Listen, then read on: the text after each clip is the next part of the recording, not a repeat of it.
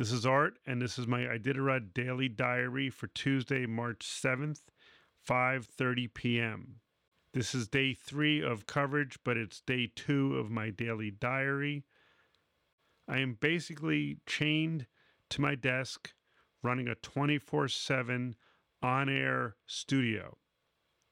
And I imagine this is what being on house arrest is like because I literally can't leave the house. I can't go too far. I have, you know, Unity Intercom running on my Mac Studio, which is handling all of this live streaming. I have three fly packs sending in streams. I'm choosing the streams, switching the streams, running graphics, running effects, mixing audio.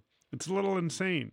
And I'm a little tired today. I'm feeling tired. And, and when I'm tired, of course, you're not always thinking clearly. And I'm drinking lots of espresso, and my machine's on the fritz, and I'm using a, you know, a uh, cheaper, poorer version of my espresso maker to get me through.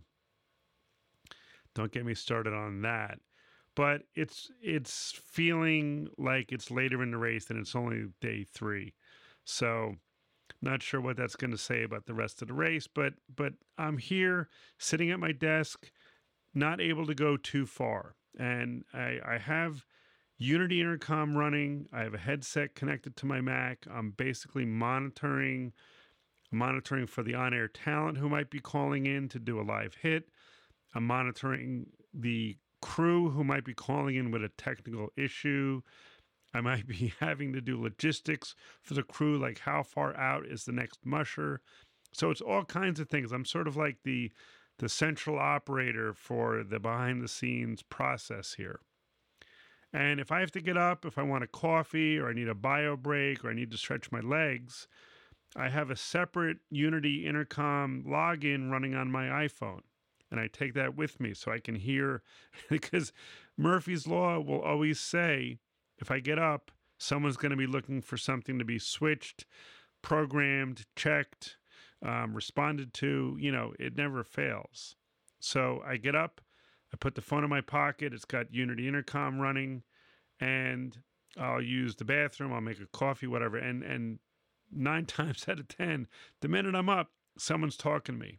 Like I'm in the bathroom doing my business, and there's someone talking to me out of my pocket. Sometimes I can't respond, you know, in, in a timely manner. and it's uh, it's just the way it goes. And it, it's kind of funny because one of our live stream camera operators, his last name is Murphy, so it gives me a chuckle to say it's Murphy's Law because he does call with, you know, questions and things usually when I'm not able to respond timely. So it's it's a little funny to me. It could be just the lack of sleep too. It might not be that funny. I'm doing lots of things that require multiple people and it's just the way this job works. It's it's one man show and I would love to have like a relief shift, but it's just it's not practical budget wise, it's not practical logistics wise. So today I've been wrestling with audio control. The way that this uh, production is being run, we're using a piece of software called Mimo Live.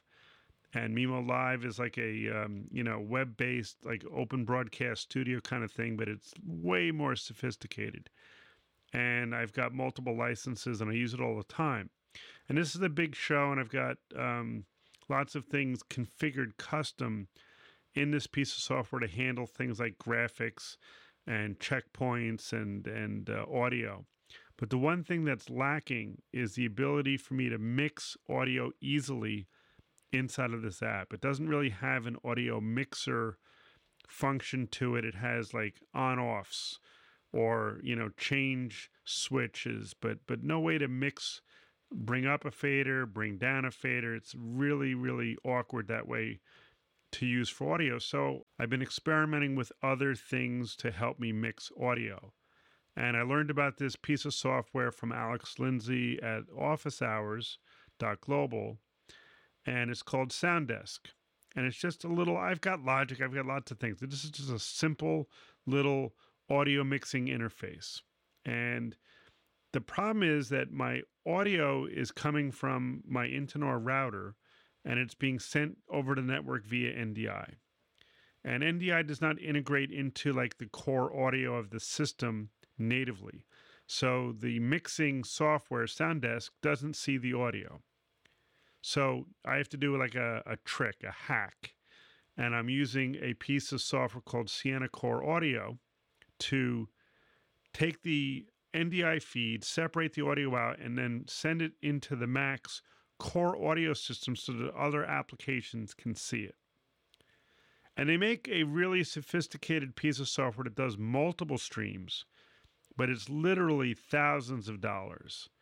And I don't have that kind of budget. So I'm, I'm limited to using one stream at a time to convert to core audio, but that doesn't that doesn't work in this show because I have like six channels that I need to convert. So I had emailed the developer and I was like, you know, will this work if I take your one app that does one stream and converts it to core audio? What if I run the app multiple times and convert multiple streams through multiple instances of your app? Will that work? And the reply came back from the uh, developer, was sort of like a wink, wink, nod, nod, um, something like, I think you should try it not telling me yes, but not telling me no. And sure enough, I tried it and it works.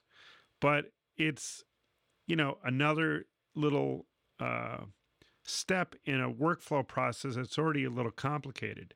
So I take the NDI core audio converter, I run three instances, and I convert it into core audio streams that I mix in Soundesk. And then I send the output of Soundesk into something called Loopback, which is a great little Mac app for doing, you know, audio routing. So I feed the Soundesk into Loopback and I feed Loopback into Mimo. And then I have audio that I can change with the mixer. But of course, it's a virtual mixer and it would be really easy for me to operate if I had physical sliders. So I went on Amazon yesterday and said I should order a little MIDI surface and let me try to use some sliders just to control the audio. That's coming tomorrow. I'll let you know how that works. But like today, as I'm doing all of this and I'm I'm trying to uh, manage the audio from multiple checkpoints, I had to do a reboot because something wasn't working right, and it was a, I had a moment in time when nothing was happening at the at the um, race no checkpoints, nothing urgent. So I said, let me stop. Let me re- reboot the system, which is, you know, you can't, you don't get too many of those chances. And I rebooted, but I forgot to launch the three instances of the NDI Core Audio. And of course, I go to do a live hit, and the reporter's there talking, and there's no sound because I didn't launch the three instances of the software and they were talking they, they didn't have any sound.